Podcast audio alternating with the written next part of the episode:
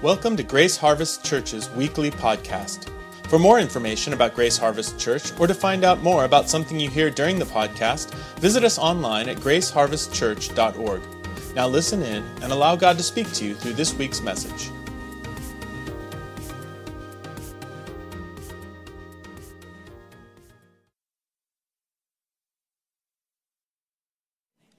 Philippians 2, verse 5. I'm going to use this as the main text and then we'll move through this. If you've got a text, you can follow along. I think it'll be on the screen. Here we go. It says, Have this mind among yourselves, which is yours in Christ Jesus, who, though he was in the form of God, did not count equality with God a thing to be grasped, but emptied himself by taking the form of a servant being born in the likeness of men and being found in human form. He humbled himself by becoming obedient to the point of death, even death on a cross. Therefore, God has highly exalted him and bestowed on him the name that is above every name.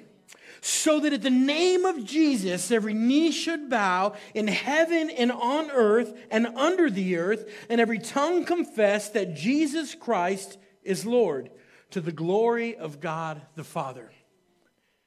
John 1, verse 14 through 18. It says, And the Word became flesh and dwelt among us, and we have seen his glory, glory as of the only Son from the Father, full of grace and truth. John bore witness about him and cried out, This was he of whom I said, He comes after me, ranks before me, because he was before me. For from his fullness we have all received grace upon grace. For the law was given through Moses, grace and truth come through Jesus Christ. No one has ever seen God, the only God who is at the Father's side. He has made him known. If we were to back up a little bit at the beginning of the chapter, in the beginning was the Word, and the Word was with God, and the Word was God.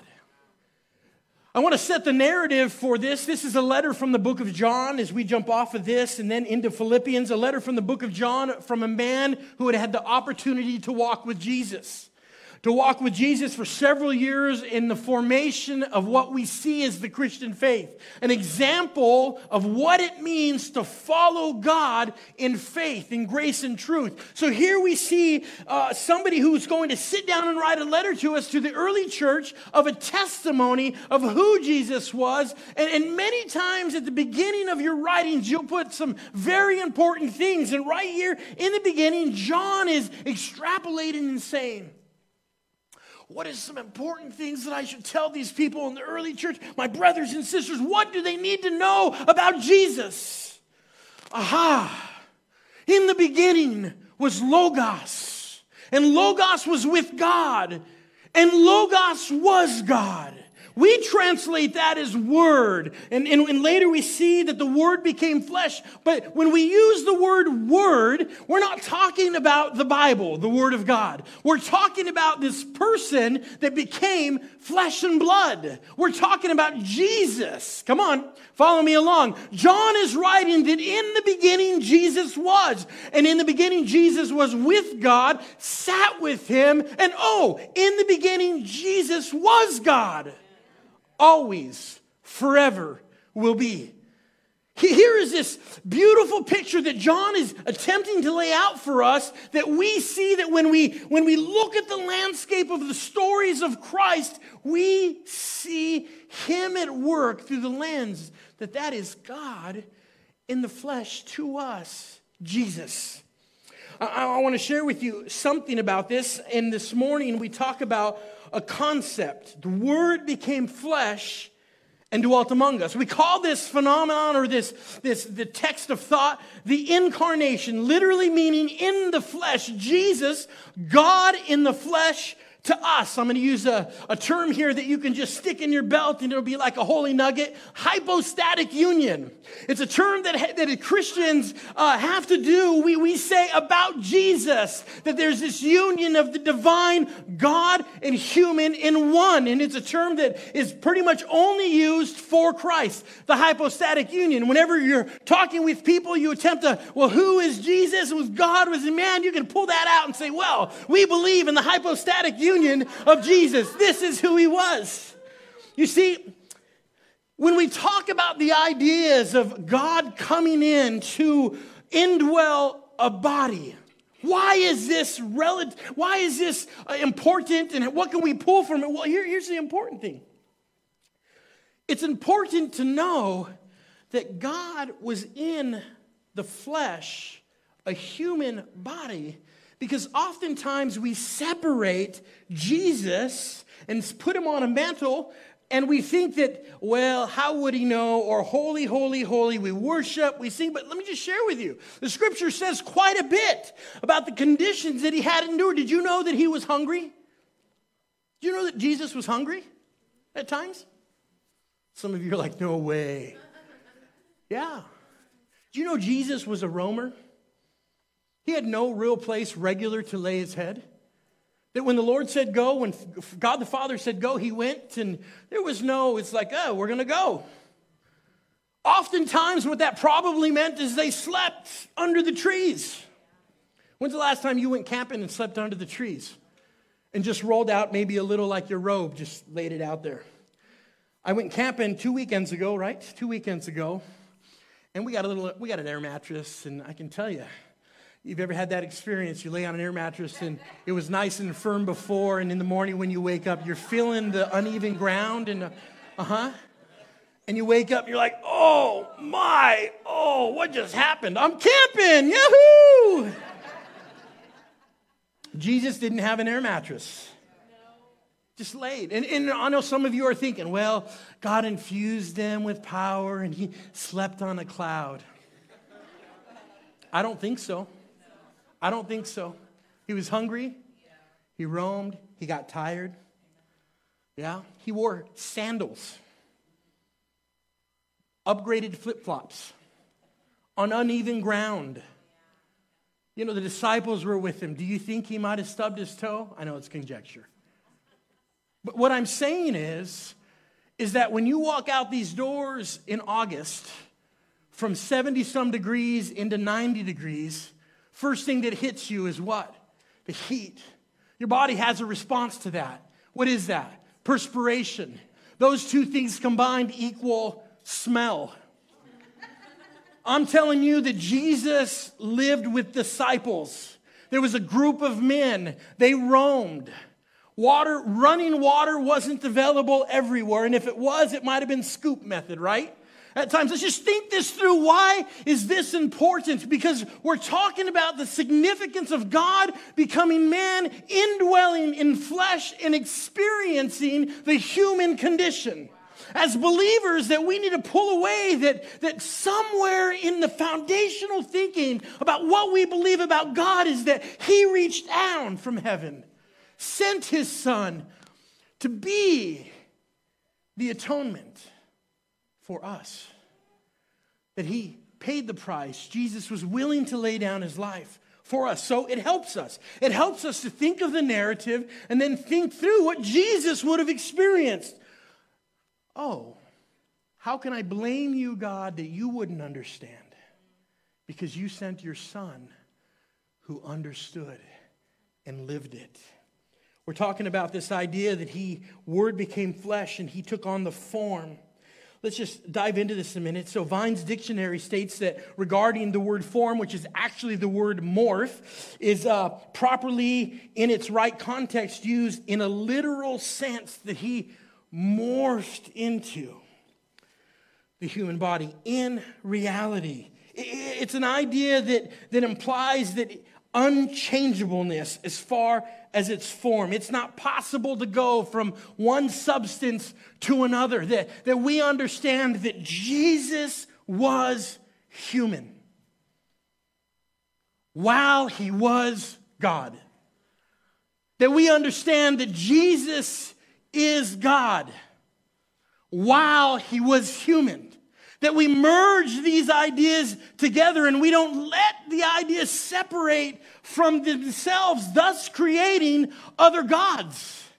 We don't do that. This is in the Christian life, we don't do this. In fact, early Christians wrestled with this. In fact, it was the cause of great splits and schisms in the early church of how to, how to, how to give a narrative of what words and meanings. Words matter, amen? And so, in their, in their desire to, to set up the narrative of Jesus and the implications of what he did, they tried to come up with these statements and phrases and letters and books about the power of what Jesus did. I want to read you one. It's from St. Basil of Caesarea. It's letter 261. You can look it up later. It's several centuries ago. Here's what he wrote. Just follow along. It says, If then the sojourn of the Lord in flesh has never taken place, the Redeemer paid not the fine to death on our behalf nor through himself destroyed death's reign. For if what was reigned over by death was not that which was assumed by the Lord, death would not have ceased working its own ends, nor would the sufferings of the God bearing flesh have been Russell our gain. He would have not killed sin in the flesh. We who had died in Adam should not have been made alive in Christ. The fallen to pieces would not have been framed again. The shattered would not have been set up again. That which by the serpent's trick had been estranged from God would never have been made once more his own. Amen. Here's what he's saying. He just took the whole theology of the gospel and inverted it so that we would understand had Christ not came and done what he did, here are the consequences, the spiritual consequences to man that we wouldn't be able to stand as people and say, I once was lost and now I'm found. I was blind and now I see. The implications of what Jesus did are earth shattering, groundbreaking. And as believers, it's everything. Here, there's a creed that was written in the early church. There, there are multiple creeds, and there are many reasons why these creeds were written, but, but I want to encourage you that you not easily write off, write off the writings of the early church. They were people like you and I, set just a few generations removed from the disciples and, and the early life of Christ, trying to make sense of what it was to be a Christian and what it meant to follow Jesus and the implications of forgiveness and the cross. And so, so here's one of those the Creed of Athanasius. Okay, I said that right. Here's a part of it. Here's a part of it. It's a lot. Here's a little part. Okay. It says that that we worship one God in Trinity and Trinity in unity, neither confounding the persons nor dividing the substance. For there is one person of the Father, another of the Son, and another of the Holy Ghost, but the Godhead of the Father, of the Son, and of the Holy Ghost is all one, the glory equal the majesty co eternal. Such as the Father is, such is the Son, and such is the Holy Ghost. The Father uncreated, the Son uncreated, and the Holy Ghost uncreated. The Father incomprehensible, the Son incomprehensible, and the Holy Ghost incomprehensible. The Father eternal, the Son eternal, and the Holy Ghost eternal. Somebody say, wow.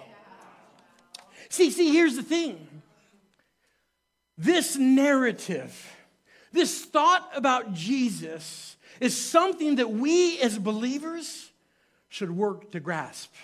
It's something that we as believers should endeavor to work through, to hang on to, something that we can, that we can look to to say, here is the narrative of what the gospel says about Jesus.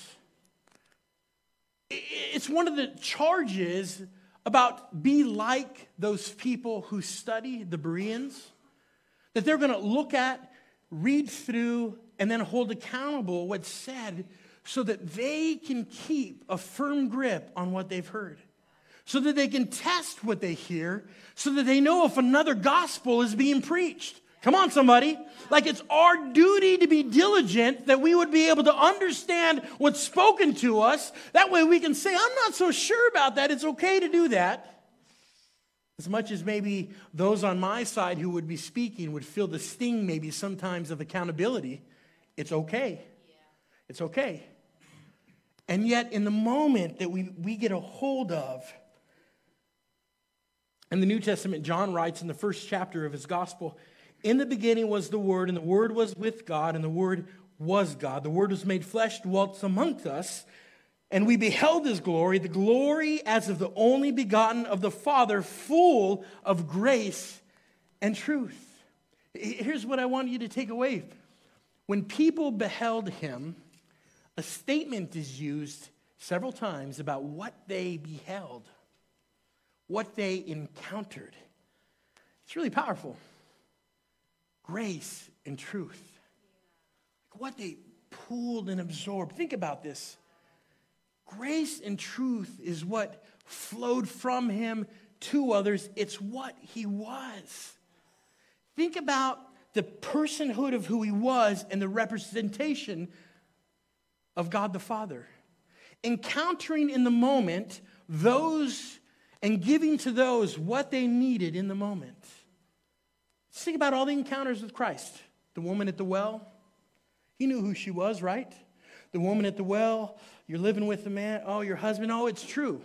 This is this is not your husband. You're living with him. You've had this many husbands. But what, what she needed at the moment, so she's probably bracing herself there for the moment, like, oh man, the whole city knows I'm condemned. And that's not what he gives her. He speaks to the multitudes. It says that he looks over and he sees they're tired and weary and he had compassion on them. Let's feed these people. Grace and truth. Jesus knew in the moment, and his message was now, if you think you knew it and you were going to hold him to something that wasn't to be, he was going to tell you. And he would have an objection. And he would get right to the issue of life, but it was truth. Pastor Larry said something to me years ago when I came on staff. I was here, I came on staff, and uh, Pastor Doug was getting ready to go on sabbatical, and so I had three months with Pastor Larry, our associate pastor. Man, I was just fired up, and man, I was bringing all these issues to Pastor Larry and, and saying, man, we need to do this, and we need to do this, and how about this, Pastor Larry? And I remember sitting at a picnic table up up uh, by the water tower, up on the hill on Pioneer Way on the left. There's a little park up there. And I remember sitting at a picnic table with him, and, Pat, and I'm just telling Pastor Larry all this stuff, and he's kind of chuckling at me. He's laughing like, Raul, Raul. Oh, man. And I'm, and I'm giving him scenarios that, man, we got to, you know, the gospel, the gospel. You know, it's like, and I remember him saying to me, Raul, truth is like a funny medicine. Given in the right dose at the right time, you can heal people. You can heal. But given in the wrong dose at the wrong time, you can make somebody really sick. And I remember sitting back thinking, no, we're supposed to blast people with truth. we're supposed to just level them, man. They'll get it. It's true. They need it. And I just remember over the years seeing that play out. Seeing that play out in my own life and how I interact, say, with my wife, seeing that, how, how she interacts with me, how I interact with others. And it's true. Isn't it funny how, in the moment of a conflict or the heat of a moment, all these truths begin to gurgle up about observations. It's like you seem to know exactly the faults of others in that heated moment. Come on, it's like, ah! but is that the right moment to just level it to them? Or maybe one thing, pick one thing. But I just remember coming away and I just, wisdom from people who've walked with God. I imagine that the journey of encountering Christ would be very similar to my encounter with Pastor Larry in that moment. I was a zealot, untamed. And Pastor Larry came alongside and was like, Raul, settle down. Settle down. Jesus loves you. Focus on that. You worry about you. Let the Holy Spirit minister to others. I thought, grace and truth. I've, I've carried that. Like, I, I can't honestly say that I've heard, I remembered too many phrases from my encounters with Pastor Larry, but I tucked that one and it lodged in my heart and forever changed the filter with which I try to say something to somebody or, or receive something from somebody. It's like, wow, that's, that's, that's powerful. You see, the thing, the thing about Jesus is grace and truth, and, and we need to look at, at how he interacted with people in this idea of, of the incarnation that, that he is uncreated, that he was first of firstborn, the scripture talks about in Colossians chapter 1. It says, Who is the image of the invisible God, the firstborn of every creature? For by all things were created, both in the heavens and on the earth, visible and invisible, whether thrones or dominions or rulers or authorities, all things have been created by him and for him. This text, this whole narrative, the first chapter of Colossians, all of Colossians, is about the preeminence of Jesus is first, foremost. And when it uses the term firstborn, it isn't just talking about in the natural, the firstborn child or the one of birth first. It's, it's a title of preeminence and honor. First, you can see that even in the Old Testament several times. It's a title of honor that's been bestowed. You can see it in Exodus and children of Israel and talk about that. Okay. Oh, Lord, help me. I'm just going to skip something here. Okay. In the closing,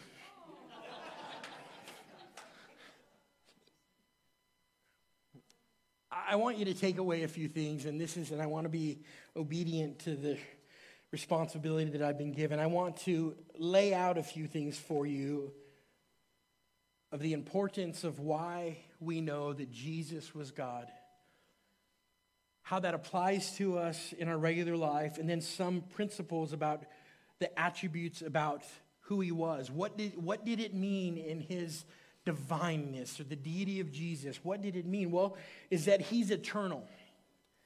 Jesus is eternal, that it's forever, before the world was and after the world, world will be, that Jesus possessed the attributes that are eternal, that he's omnipresent in Matthew 28 20, teaching them to observe all things that I've commanded you, and lo, I'm with you always, even unto the end of the age, that he's everywhere, all the time, all present. We would say omnipresent. That he's omniscient, that he's all knowledgeable. Colossians 2 3, in whom are hidden all the treasures of wisdom and knowledge. We're talking about Jesus. If you want a good narrative of who Jesus was, Read the book of Colossians. It's a good primer. It's a good starting. It's a good entryway. It's about the preeminence of Jesus and first and foremost that he's all knowledgeable, that he's omnipotent. Always the same. John 5 19. Then Jesus answered and said to them, Most assuredly I say to you, the Son can do nothing of himself, but what he sees the Father do, for whatever he does, the Son also does in like manner. That that is the course with which he'll take that he always is following God the Father and they're in union. The same, that he's immutable, that Jesus Christ is the same yesterday, today, and forever. Why these? Why these? Because it's what the scripture says of him. And if we as believers understand that Jesus Christ is the Son of God, that these attributes of him are godlike. Then it begins to it begins to shape the narrative in our heart and mind of the importance of who he was that we can recognize that he had this he suffered the conditions of humanity the importance that we cannot dismiss his existence having importance in our lives just because we are going through something of deeper magnitude. Oh, God wouldn't understand. Jesus wouldn't understand. Yes, he would. Scriptures laid out a narrative of the things that Jesus walked through, that he would know the sufferings of man. That he willingly came and laid his life down. The purpose in Philippians that Therefore, that God exalted him above every name, so that the name of Jesus every knee should bow in heaven and on earth and under the earth, and every tongue confess that Jesus Christ is Lord to the glory of God the Father. We believe that Jesus was God, that he was obedient to come and lay his life down in obedience to God for the redemption of man and the forgiveness of their sin. Whoa. You did this in obedience to God. For God so loved the world that he gave his only begotten Son, that whoever would believe in him would not perish, but have everlasting life. For God sent not his Son into the world to condemn the world, but that the world through him might be saved. You see a theme here? A stream. Jesus is preeminent. All of creation, he was before he created first and he's foremost. He's the attributes of God. He was the image of Father God to us. If you encountered him, you encountered God. It was well written, well described for our consumption. I encourage us today that we would be students who consume the story of God so that we can behold him in the narrative that's given to us. It's what we would call the Bible that we would rightly understand that because of who he was, we have a mission as people who've encountered grace and truth. And that mission is to proclaim the gospel to the people around us, to proclaim the gospel to our friends, to our coworkers, to our family, to the people around us, that we could allow Jesus to work through us to them. See, the message of the gospel is that he loves his creation and there's hope for humanity.